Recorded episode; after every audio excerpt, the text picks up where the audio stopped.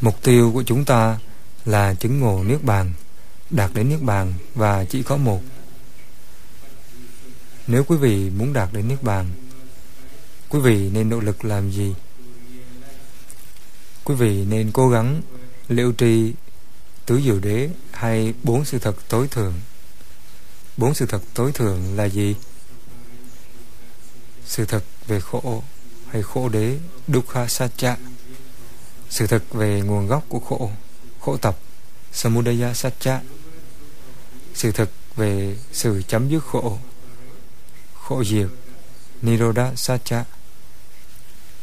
Sự thực về con đường đưa đến, chấm dứt khổ, đạo đế Magga Satcha. Bốn sự thật tối thượng này là vô cùng quan trọng đối với mọi người Phật tử. Nếu quý vị chứng ngộ tứ diệu đế lúc tuệ giác của quý vị chín mùi, quý vị có thể chứng ngộ nước bàn bằng đạo tuệ và qua tuệ.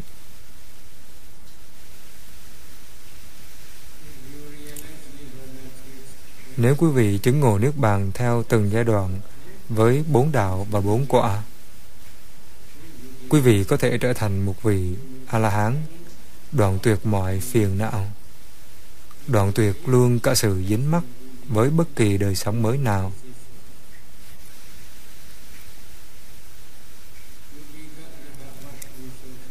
Để trở thành một vị A-la-hán, quý vị nên nỗ lực làm gì? Quý vị phải thực hành bát chánh đạo có thể quý vị đã hiểu bát chánh đạo là gì? Thứ nhất, chánh kiến samadhi. Thứ hai, chánh tư duy samasankapa. thứ ba, chánh ngữ samawacha thứ tư, chánh nghiệp samakamanta. Thứ năm, chánh mạng Sama Ajiva. Thứ sáu, Chánh tinh tấn. Sama Vayama. Thứ bảy, Chánh niệm. Sama Sati. Thứ tám, Chánh định. Sama Samadhi.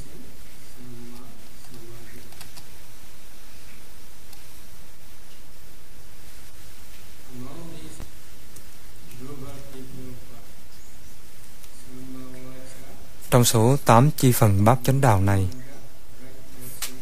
chánh ngữ,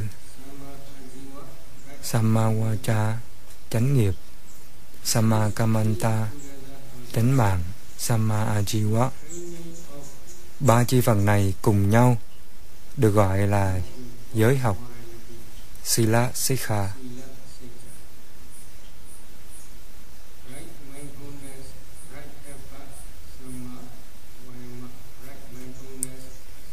Chánh tinh tấn Samawayama chánh niệm Samasati và chánh định Samasamadhi ba chi phần này cùng nhau được gọi là định học.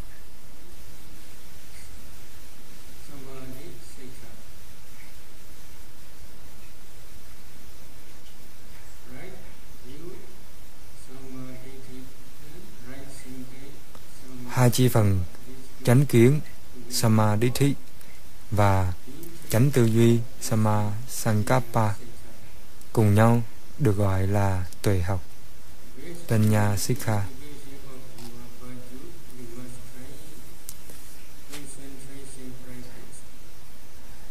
Quý vị phải thực hành định học trên nền tảng giới hành trong sạch. Chánh định là gì?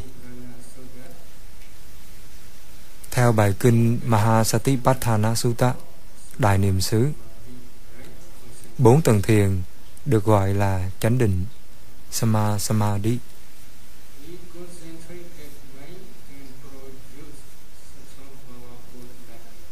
Một tâm định có thể tạo ra ánh sáng, rất sáng và rất mạnh. gọi là ánh sáng trí tuệ với sự hiện hữu của ánh sáng trí tuệ quý vị mới có thể thực hành tuệ học là chánh kiến và chánh tư duy.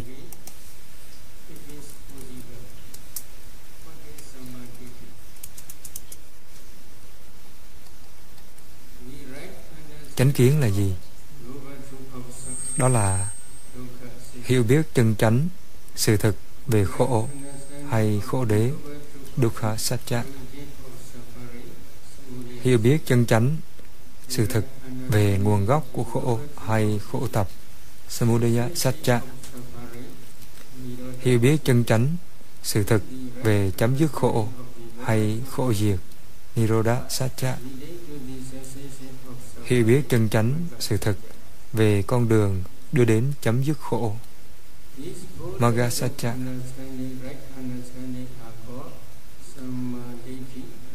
Bốn sự hiểu biết chân chánh này được gọi là chánh kiến.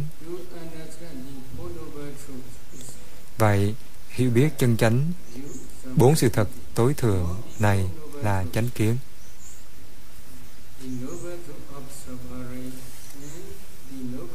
Trong tứ diệu đế, khổ đế và tập đế là đối tượng của các minh sát tuệ. Quý vị phải quan sát chúng là vô thường, khổ, vô ngã.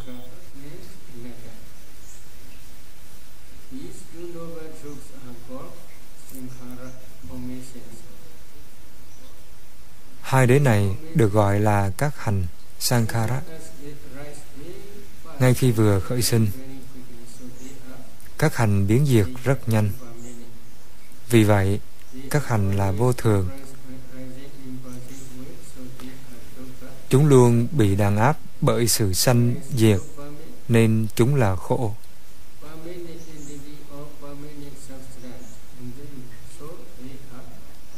Không có chủ thể hay vật thể thường hằng, nên chúng là vô ngã.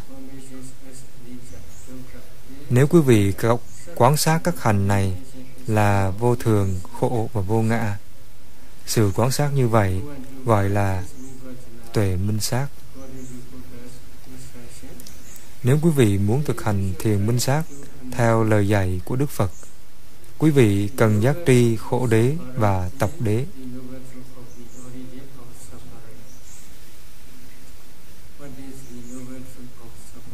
Vậy khổ đế là gì?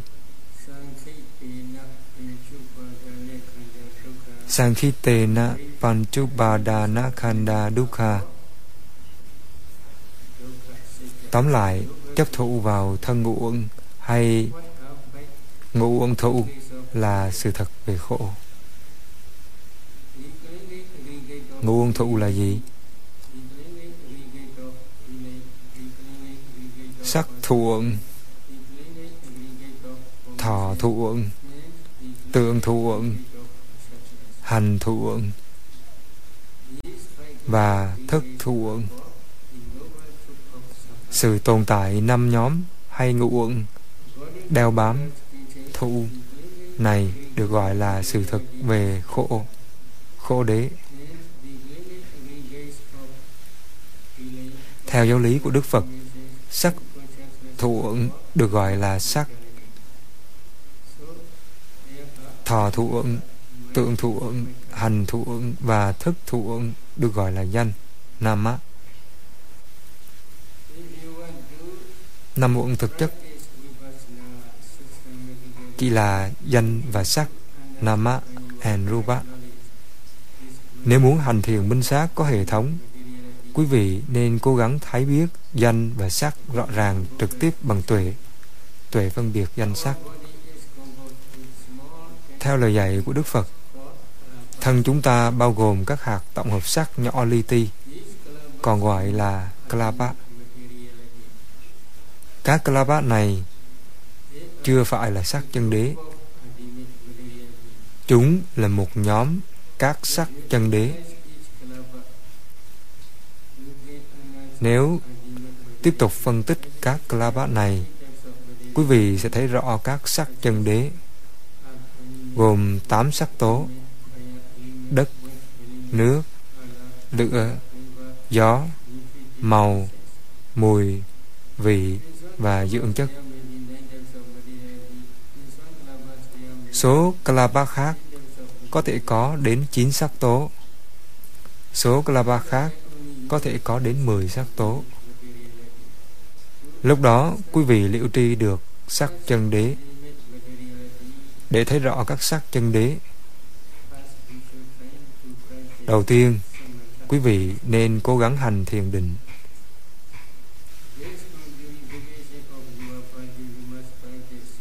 Quý vị phải thực hành thiền định dựa vào việc giữ giới trong sạch và cố gắng đạt đến sơ thiền, nhị thiền, tam thiền, tứ thiền.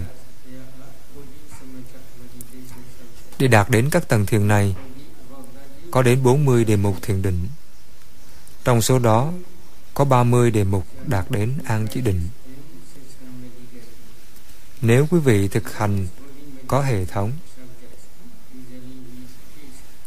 trong số 40 đề mục này, thường thì chúng tôi dạy Anapanasati, niệm hơi thở, hoặc là thiền tứ đại. Nếu quý vị thực hành Anabana một cách có hệ thống, quý vị có thể đạt đến tứ thiền. Dựa vào tứ thiền này, nếu quý vị thực hành mười biến xứ hay Kasina, bát thiền hoặc tứ vô lượng tâm, vân vân, cũng đều dễ dàng. Khi thực hành Anapana niệm hơi thở, đối tượng thiền của quý vị chỉ có hơi thở, hơi thở xúc chạm quanh lỗ mũi hay ở đỉnh môi trên. Quý vị nên tập trung vào hơi thở trong khi xúc chạm. Quý vị không nên chú tâm vào cảm giác xúc chạm, mà chỉ chú trọng vào hơi thở tại điểm hơi thở xúc chạm.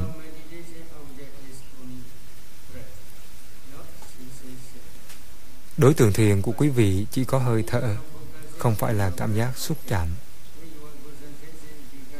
Nhưng khi tập trung vào hơi thở, lúc định của quý vị sâu hơn, quý vị có thể không còn thấy cảm giác xúc chạm. Quý vị có thể chỉ thấy hơi thở, không vấn đề gì cả. Lúc đó hãy tập trung vào đối tượng hơi thở mà thôi. Lại nữa, khi định của quý vị trở nên sâu hơn, quý vị có thể không còn cảm nhận mũi, mặt, vân vân. Tâm sẽ ở chỉ với hơi thở thì rất tốt.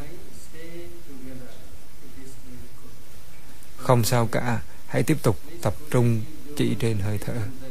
Không lâu sau đó nimitta sẽ xuất hiện.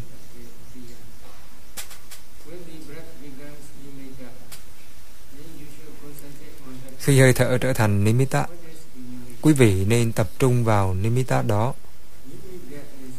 Nimitta là gì? Nimitta là định tướng hay là nhân của định.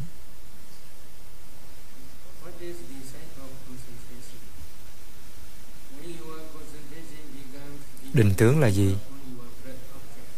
Khi định tâm trên đối tượng hơi thở trở nên sâu hơn, hơi thở sẽ trở nên có màu.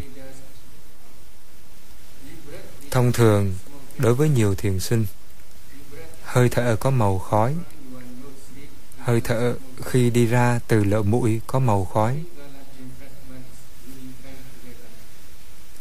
Màu khói đó và hơi thở một khi hợp nhất lại với nhau phải trở thành như nhau hơi thở trở thành màu khói và màu khói trở thành hơi thở hơi thở và màu khói phải nhất như. Vào lúc ấy, tâm sẽ tự động bám vào nimitta. Nếu quý vị có thể tập trung trên nimitta, khi định tâm dần trở nên sâu hơn, màu khói đó sẽ chuyển dần sang màu trắng hay màu bông gòn. Nimitta màu bông gòn đó được gọi là Ugaha Nimitta hay học tướng. Còn màu khói được gọi là Parikama Nimitta hay sơ tướng. Nếu quý vị có thể tập trung trên học tướng khi đỉnh của quý vị trở nên sâu hơn, học tướng đó sẽ chuyển sang màu sáng trong như sao mai.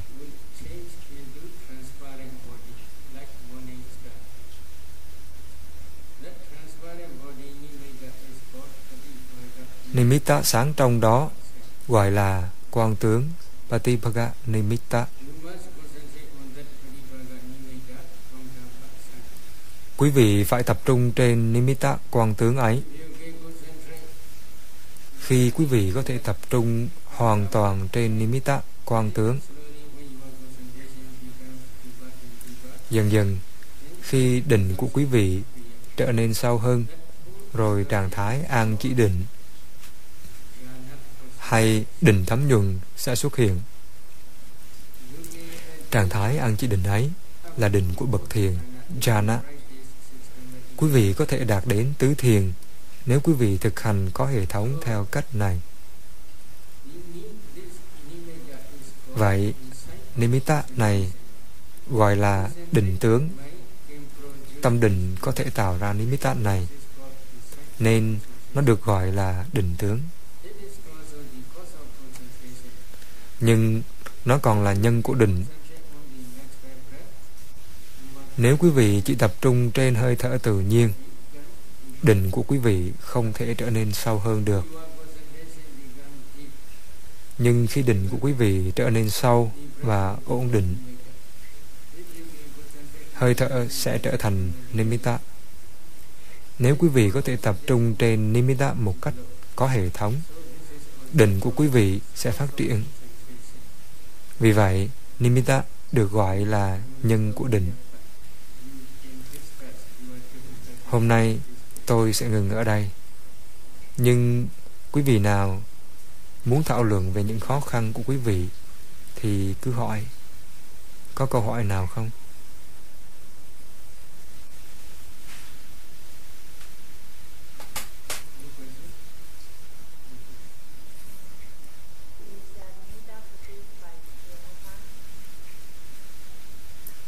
Nimitta là do tâm sinh ra à?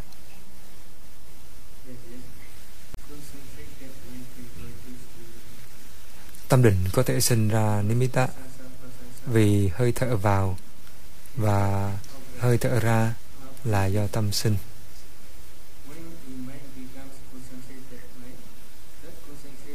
Khi tâm trở nên định, tâm định đó sẽ sinh ra Nimitta này.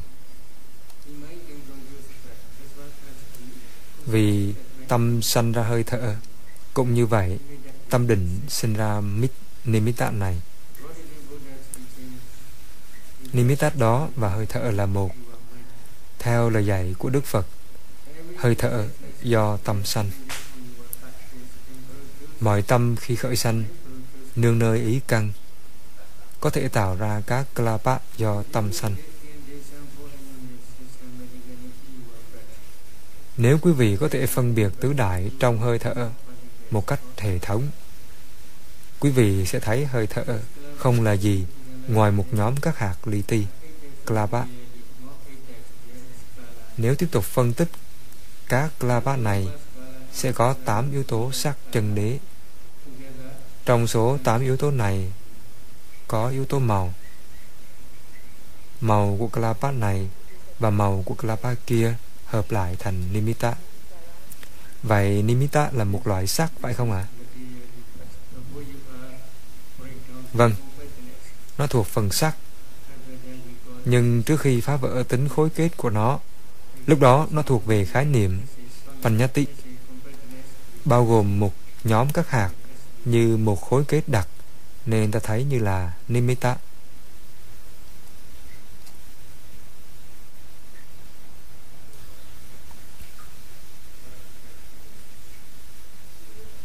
Còn có một câu hỏi Tứ đại lại liên hệ đến hơi thở như thế nào ạ? À? Như thế nào tứ đại lại liên hệ đến hơi thở à?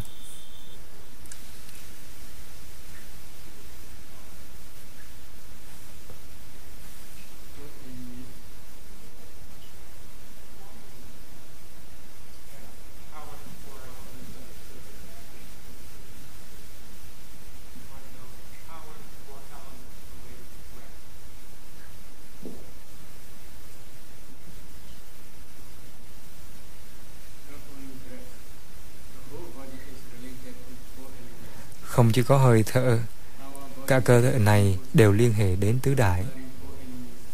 Cơ thể chúng ta bao gồm tứ đại sắc hay bốn đại chủng, đất, nước, lửa, gió và các sắc do tứ đại xanh, sắc phái xanh.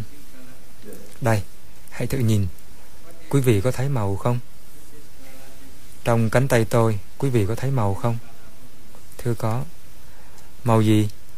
Màu này là màu của tứ đại. Hãy sờ vào cánh tay của quý vị. Quý vị có thể cảm giác cứng, nhám, nặng hay mềm, trơn, nhẹ, chảy, kết dính, nóng, lạnh, nâng đỡ và đẩy. Chúng là tứ đại. Cứng, nhám, nặng hay mềm, trơn, nhẹ là yếu tố đất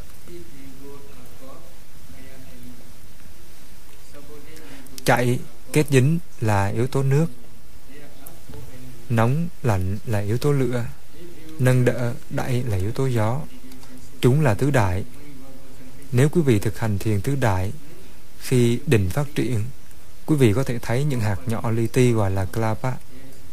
Lúc đó, không có tay hay không có thân, chỉ là một nhóm các klapa.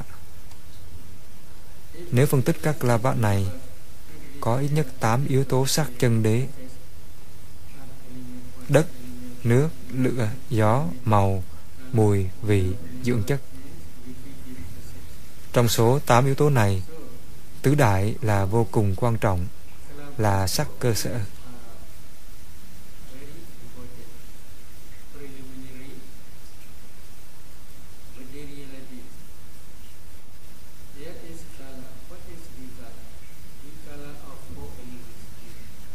Có màu, màu là gì?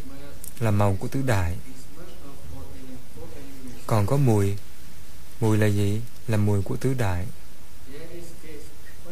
Còn có vị, vị là gì? Là vị của tứ đại. Còn có dưỡng chất, dưỡng chất là gì?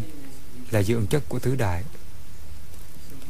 Vậy, tứ đại sắc là các sắc cơ sở làm nên cơ thể của chúng ta. Hơi thở chỉ là một phần của cơ thể chúng ta.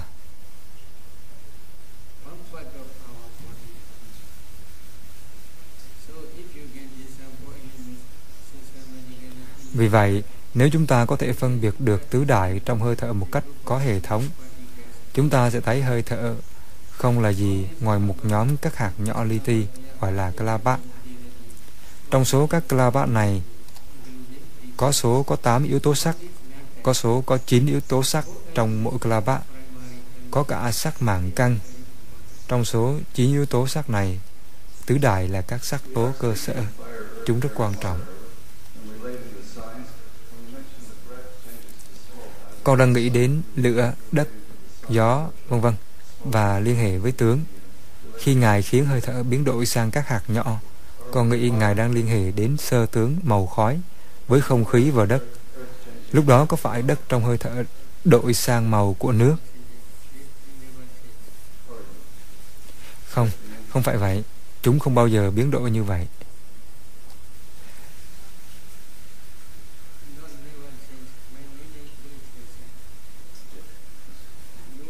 Chúng không bao giờ biến đổi như vậy. Xin nghe kỹ ý kiến của tôi. Hiện tại quý vị đang thực hành Anapana. Lúc chưa đủ định, quý vị có thể thấy hơi thở trở thành màu khói. Nhưng màu thì vẫn có ở đó. Tuy nhiên quý vị không thể thấy vì quý vị chưa có tâm định. Khi định của quý vị phát triển, lúc ấy quý vị có thể thấy hơi thở của quý vị trở thành màu khói.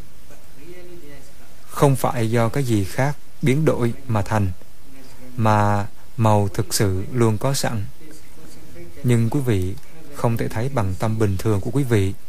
Khi tâm của quý vị có định, lúc ấy quý vị mới thấy được màu. Lại nữa, khi định của quý vị trở nên sâu hơn, lúc ấy quý vị có thể thấy màu lúc này trắng. Và khi tâm của quý vị định sâu hơn nữa, quý vị thấy màu lúc này trở nên sáng trong như sao mai. Nhưng hơi thở của quý vị có màu đó. Chỉ có tâm định mới sinh ra màu như vậy thôi.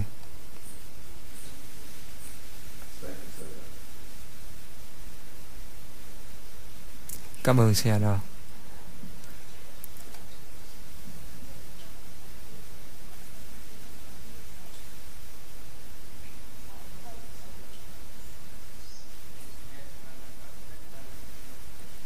Thưa Seado, cái màu đó có sẵn à hay tâm định sinh ra màu trắng?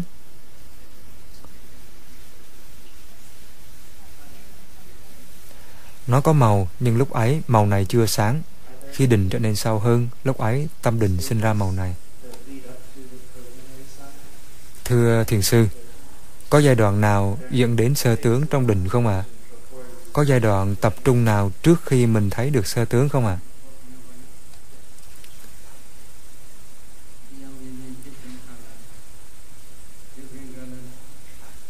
có thể có những màu khác nhau màu khác nhau tại sao khác nhau trong khi chỉ có một đề mục thiền? Bởi vì do tượng khác nhau. Sanya chahi e tăng Sanya nidanang, Sanya babawang. Thanh tình đạo có đề cập như vậy. Tâm định luôn tương ưng với tượng khi định trở nên sâu hơn lúc đó nếu tượng tương ứng với tâm định thay đổi màu đó cũng sẽ thay đổi.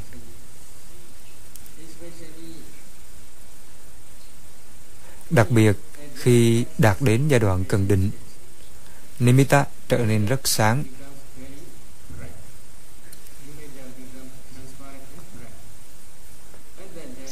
Lúc đó nếu quý vị có thể duy trì định này hơn một giờ, hai giờ hay ba giờ, vân vân trong nhiều ngày. Khi ấy, nimitta cũng trở nên ổn định, định cũng trở nên ổn định và sâu sắc. Lúc đó, nếu tượng thay đổi, nimitta cũng sẽ bị thay đổi. Ví dụ, nếu quý vị muốn nimitta của quý vị là đỏ, nó sẽ trở thành màu đỏ như ruby. Nếu quý vị muốn nó màu vàng, nó sẽ là màu vàng. Nếu muốn nó tròn, nó sẽ trở thành tròn.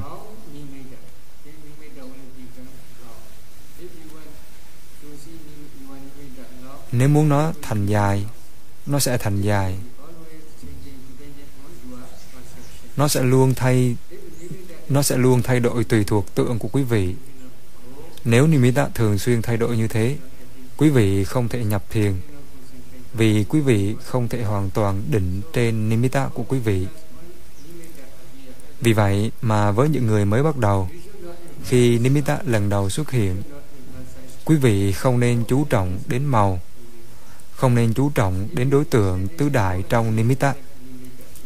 Nếu quý vị chú ý đến tứ đại trong nimitta, đấy không phải là địa mục của thiền Anapana. Nó là đề mục của thiền tứ đại. Đối tượng thiền đã bị thay đổi. Nếu quý vị chú trọng đến màu, chúng là đề mục của biến xứ màu. Mà trong số 10 biến xứ, màu của Nimitta không phải là đối tượng của thiền biến xứ màu.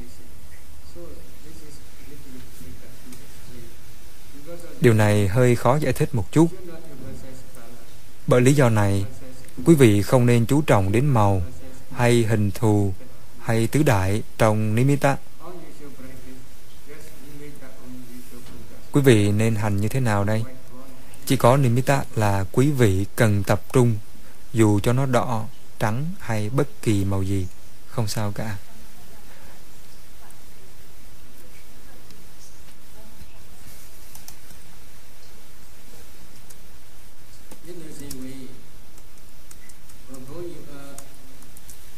Cùng cách ấy, trước khi quý vị thấy học tướng Ugaha Nimitta và quan tướng Patibaga Nimitta ở giai đoạn sơ tướng Parikama Nimitta nếu lúc ấy tướng của quý vị thay đổi tượng của quý vị thay đổi Nimitta sẽ thay đổi theo. Nhưng chỉ với những thiền sinh đã thực hành lâu năm thôi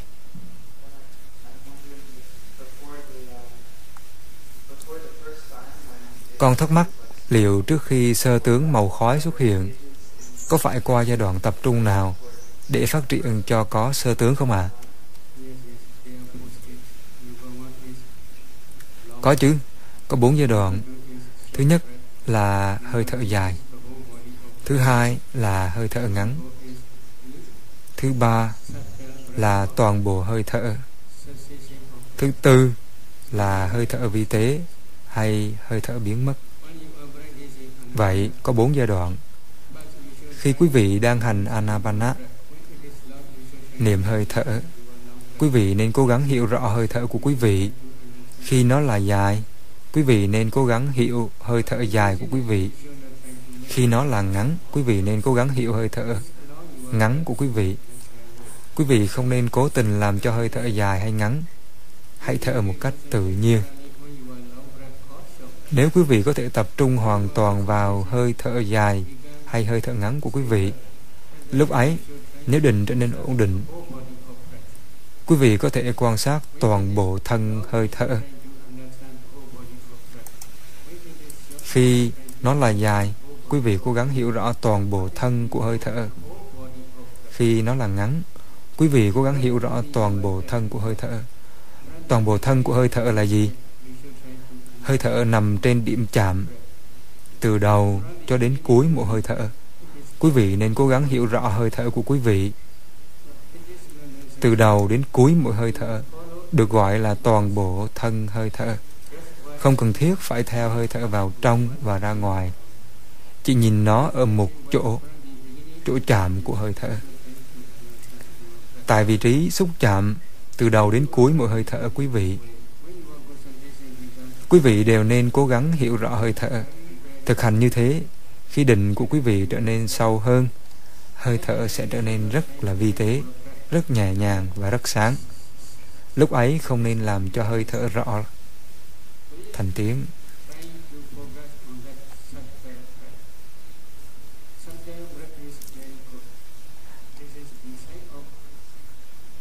Không nên làm như vậy. Hãy cố gắng tập trung trên hơi thở vi tế mà thôi. Hơi thở vi tế là rất tốt. Đấy là dấu hiệu của định sâu hơn. Khi định trở nên sâu hơn, hơi thở trở nên vi tế hơn. Nếu quý vị có thể tập trung vào hơi thở vi tế ấy là rất tốt. Vì sao? Không lâu, nimitta sẽ xuất hiện. Khi nimitta xuất hiện, quý vị phải tập trung vào nimitta.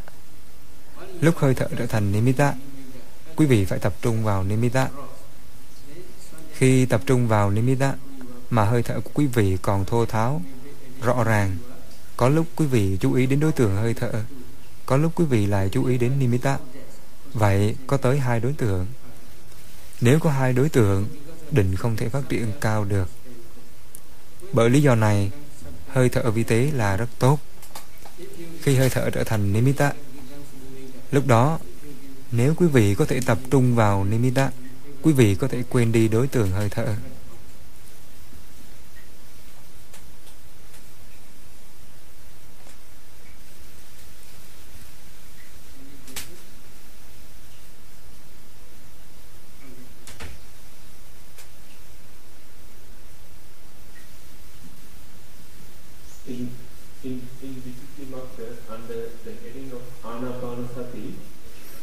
Trong bộ Thanh Tịnh Đạo, trong phần Anapanasati, có trình bày rằng vào giai đoạn này sẽ đến khi ta có thể tập trung trên hơi thở và nimitta.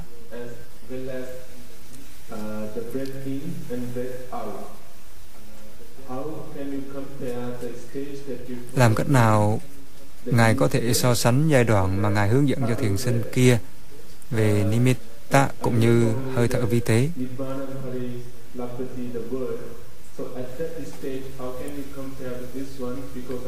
vì con đang hỏi về việc Nimitta xuất hiện. Ngài nói sơ khởi Nếu chúng ta có cố gắng tập trung vào Nimitta Thì nó sẽ biến mất. Vậy Với giai đoạn này Mình nên cố gắng chú tâm vào Nimitta Thay vì hơi thở vào Và hơi thở ra à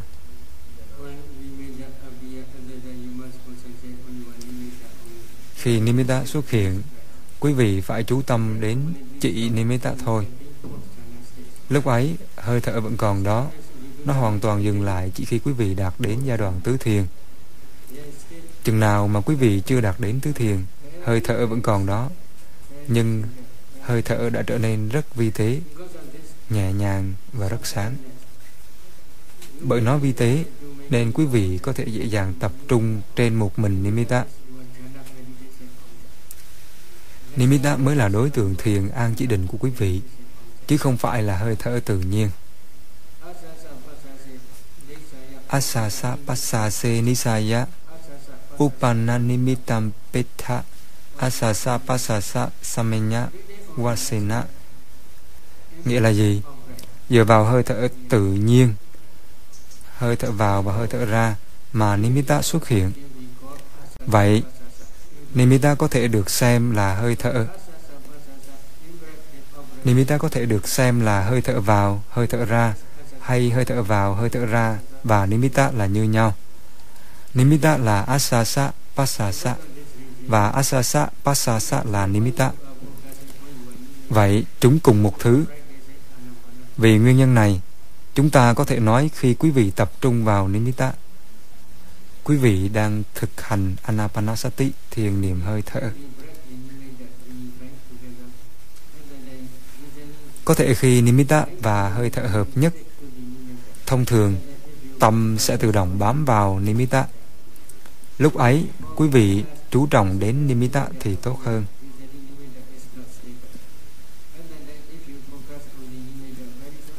Đối với người mới bắt đầu, ngay khi nimitta xuất hiện, nó chưa thực ổn định. Lúc đó mà tập trung vào nimitta, nó sẽ nhanh chóng biến mất. Lúc này quý vị phải chú tâm lại trên hơi thở. Dần dà, khi định tâm của quý vị trở nên sâu hơn, lúc ấy Nimitta sẽ xuất hiện. Lúc đó nếu quý vị nhanh chóng chuyển sự tập trung sang Nimitta, nó sẽ biến mất. Chính vì lý do này, chúng tôi thường dạy không nên vội vàng tập trung vào Nimitta. Quý vị chỉ nên chú tâm đến hơi thở tự nhiên. Khi hơi thở trở thành Nimitta, Nimitta và hơi thở hòa lẫn vào nhau, tâm lúc ấy sẽ tự động bám vào Nimitta. Lúc này nếu quý vị chú tâm vào Nimitta, Nimitta trở nên ổn định. Thông thường, người mới bắt đầu có thể duy trì sự chú tâm trên Nimitta trong khoảng 5 hay 10 phút thôi. Khi Nimitta biến mất, họ phải chú tâm trở lại trên hơi thở. Khi họ có thể chú tâm trên hơi thở trở lại, rồi Nimitta sẽ xuất hiện. Vì thế, nó phụ thuộc vào sự định tâm khi định của quý vị trở nên sâu hơn và ổn định, Nimitta cũng sẽ ổn định. Lúc đó, quý vị chỉ nên tập trung vào Nimitta mà thôi.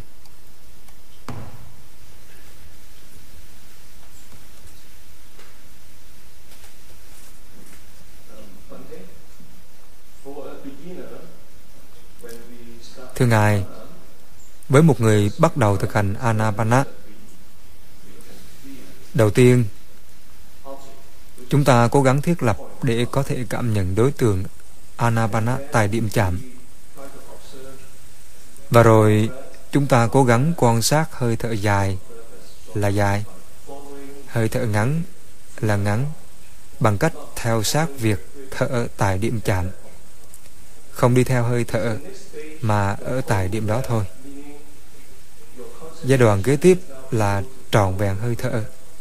Có phải có nghĩa là giờ đây, sự tập trung của mình có thể theo dõi hơi thở từ đầu cho đến cuối không gián đoạn.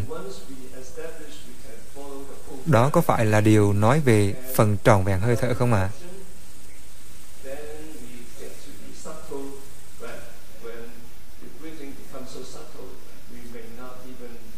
Đúng vậy. Và khi chúng ta có thể thiết lập để theo dõi tròn vẹn hơi thở từ đầu đến cuối không gián đoạn, và rồi chúng ta sẽ có hơi thở vi tế. Khi hơi thở trở nên vi tế đến mức có thể chúng ta không còn ghi nhận được nó à? Thông thường, khi họ thực hành để hiểu rõ hơi thở dài và hơi thở ngắn, lúc ấy hơi thở trở nên vi tế đối với một số thiền sinh. Khi họ thực hành để hiểu rõ tròn vẹn thân hơi thở, khi định trở nên sâu hơn, hơi thở lúc đó cũng trở nên vi tế. Vì ba giai đoạn này được kết hợp cùng lúc, nên khi họ đang tập trung trên hơi thở dài, lúc đó họ có khả năng tập trung trọn vẹn thân của hơi thở dài không gián đoạn.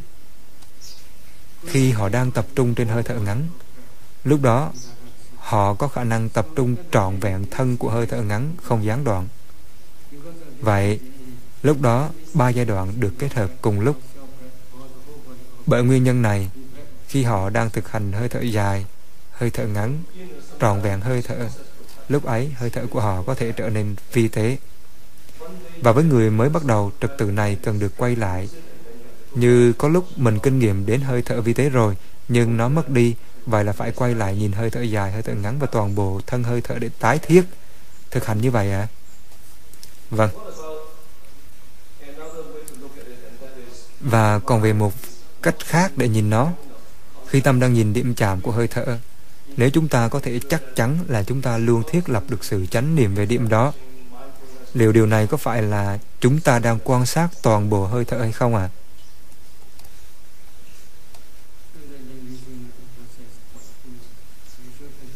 Lúc đó quý vị không nên chú trọng đến điểm chạm Mà nên chú trọng đến hơi thở tại điểm chạm thì tốt hơn rồi từ từ quý vị có thể bỏ quên điểm chạm. Quý vị có thể duy trì được sự tập trung chỉ trên hơi thở mà thôi. Đối với một vài thiền sinh, Họ có thể theo hơi thở vào bên trong lỗ mũi hay ra ngoài định môi. Chỉ vì lý do này mà chúng tôi mới cố định điểm chạm. Luôn tập trung tại điểm chạm à Đúng vậy. Đối với người mới bắt đầu, Ngay cả nếu chúng ta ngay cả nếu chúng con cố gắng rất cao Để duy trì sự tập trung, Tâm vẫn trôi đi. Cách nào là cách tốt nhất để kéo nó lại? Có thể dùng cách đếm. Đếm hơi thở là cách tốt nhất. Với rất nhiều thiền sinh, Lúc bắt đầu tâm họ thường phóng đi lang thang, Điều này thì tự nhiên thôi. Họ phải kéo nó trở lại, Kéo nó trở lại, Kéo nó trở lại. Bằng cách này, họ phải cố gắng Lúc ấy đếm hơi thở là cần thiết. Lúc ấy đếm hơi thở là cần thiết. Khi đi, khi ngồi, khi đứng, khi nằm Ở mọi oai nghi. Nếu họ tập trung vào hơi thở của họ Từ từ rồi tâm của họ sẽ ở cùng hơi thở. Thưa Ngài Liệu có thể hữu ích để dùng nỗ lực chẳng hạn như tôi sẽ không để mất tập trung và cố gắng với hết sức lực để trù lại điểm chạm? Với một số thiền sinh chúng tôi dạy thực hành adithana chúng tôi gọi là sự quyết tâm mạnh mẽ khi quý vị muốn định tâm trên hơi thở kéo dài 5 phút theo cách như vậy tôi sẽ cố gắng được 5 phút sau khi ngồi xuống Trước khi chú ý đến đối tượng hơi thở, quý vị nên quyết định tôi sẽ cố gắng. Điều này rất tốt. Xin cảm ơn Thầy.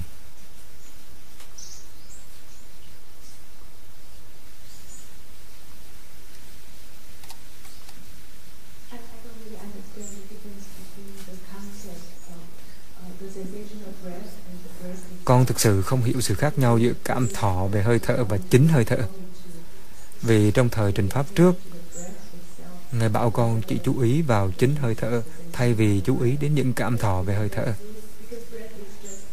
Nhưng có đúng vậy không ạ? À? Vì hơi thở chỉ là gió vô hình. Đúng chăng do bởi cảm thọ về hơi thở mà con có thể nhận biết được sự hiền hữu của chính hơi thở?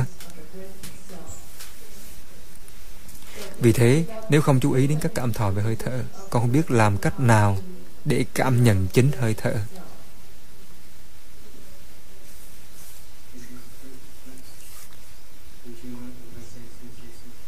Đúng vậy, nhưng không nên chú tâm đến những cảm thọ.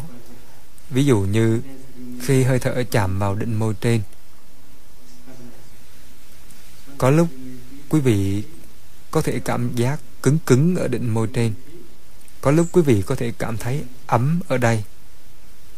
Có khi thì lạnh, cứng, nhám, nặng hay mềm, trơn, nhẹ hay nóng, lạnh hay có thể có cả nâng đỡ. Đẩy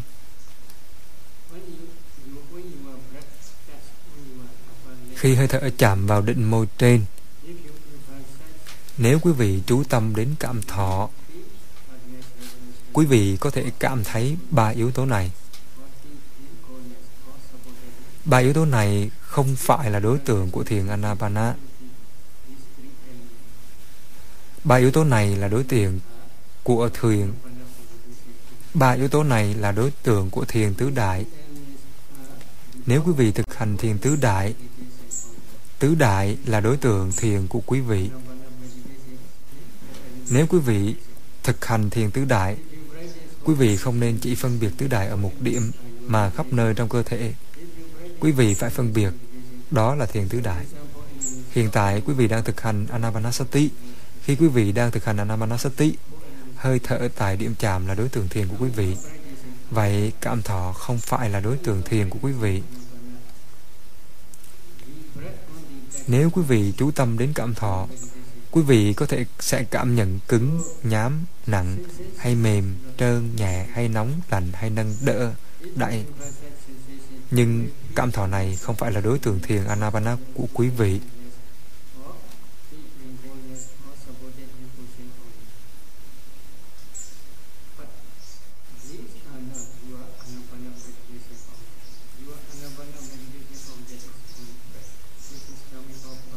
Đối tượng thiền Anapana của quý vị chỉ có hơi thở đang đi ra từ mũi.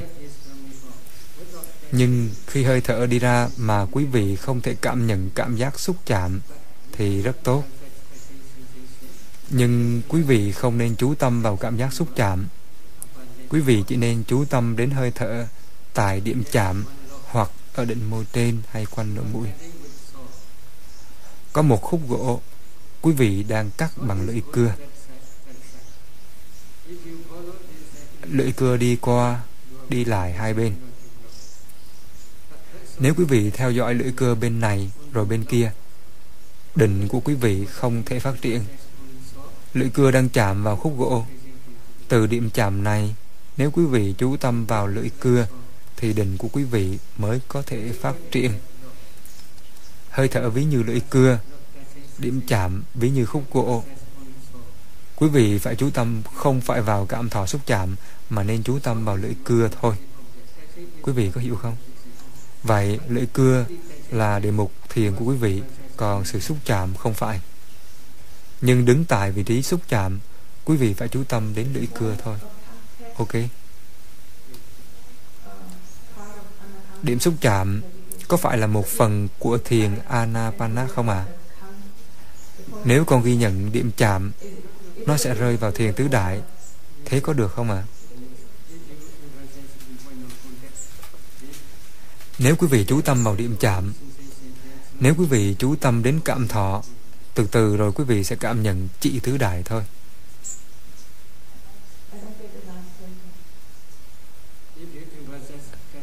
Con không nghe được câu cuối ạ. À.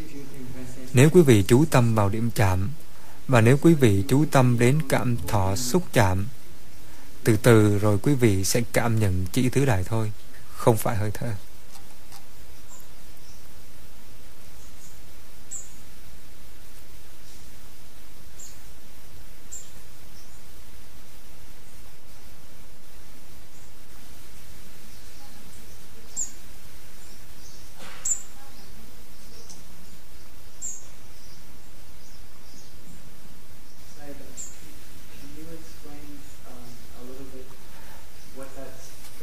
Thưa Sharon, xin Ngài giải thích thêm gì là những kinh nghiệm của tượng tri hơi thở thay vì cảm thọ của tứ đại tại điểm chạm.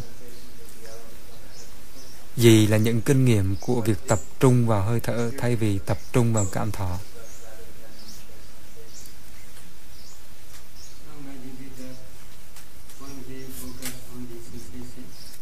Một vài thiền sinh, khi họ tập trung vào các cảm thọ, từ từ họ thấy mặt hoặc quanh khu vực này trở nên cứng. Rồi nếu họ chú tâm đến cảm thọ đó, và nếu họ tiếp tục chú tâm vào các cảm thọ, thì cả mặt trở nên cứng. Vậy, thói quen này sẽ nguy hiểm cho họ nếu họ thực hành nhiều tháng, nhiều năm. Từ từ, nhiều cảm giác căng thẳng sẽ xuất hiện. Ngay khi vừa nhắm mắt, thì đột ngột, cảm giác căng thẳng, cảm giác cứng và nhiều căng thẳng khác sẽ xuất hiện. Những căng thẳng như là cứng, nhám, nặng, rồi kết dính. Kết dính cùng với cứng, nhám, nặng, tất cả tạo ra cảm giác căng thẳng. Khi có yếu tố gió hỗ trợ, chúng trở nên mạnh hơn lại nữa đậy là chức năng của gió. Chức năng của gió còn là hỗ trợ, rồi nó trở nên rất nặng, nhiều căng thẳng. Vì sự căng thẳng này, họ không thể tập trung vào đối tượng hơi thở của họ. Khi họ tập trung vào đối tượng hơi thở, ngay khi vừa tập trung, rất nhanh toàn bộ hơi thở của họ trở nên nặng, căng thẳng. Do sự căng thẳng này, họ không thể tiếp tục hành thiền tốt vì thế, đó là điều rất nguy hiểm. Nhưng nếu họ muốn hành thiền tứ đại, họ nên chú tâm đến tứ đại khắp cả cơ thể theo từng giai đoạn, chứ một điểm là không đủ.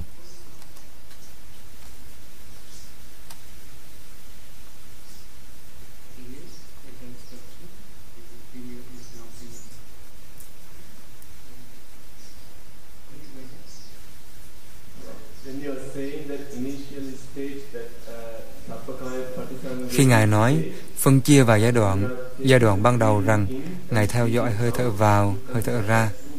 Ngài xem như là hai thân hay một thân. Ngài có nói về đầu dựa vào cuối hơi thở. Khi hơi thở đi vô và hơi thở đi ra, Ngài xem như hai giai đoạn của tâm hay chúng ta chỉ nên tập trung tại điểm chạm.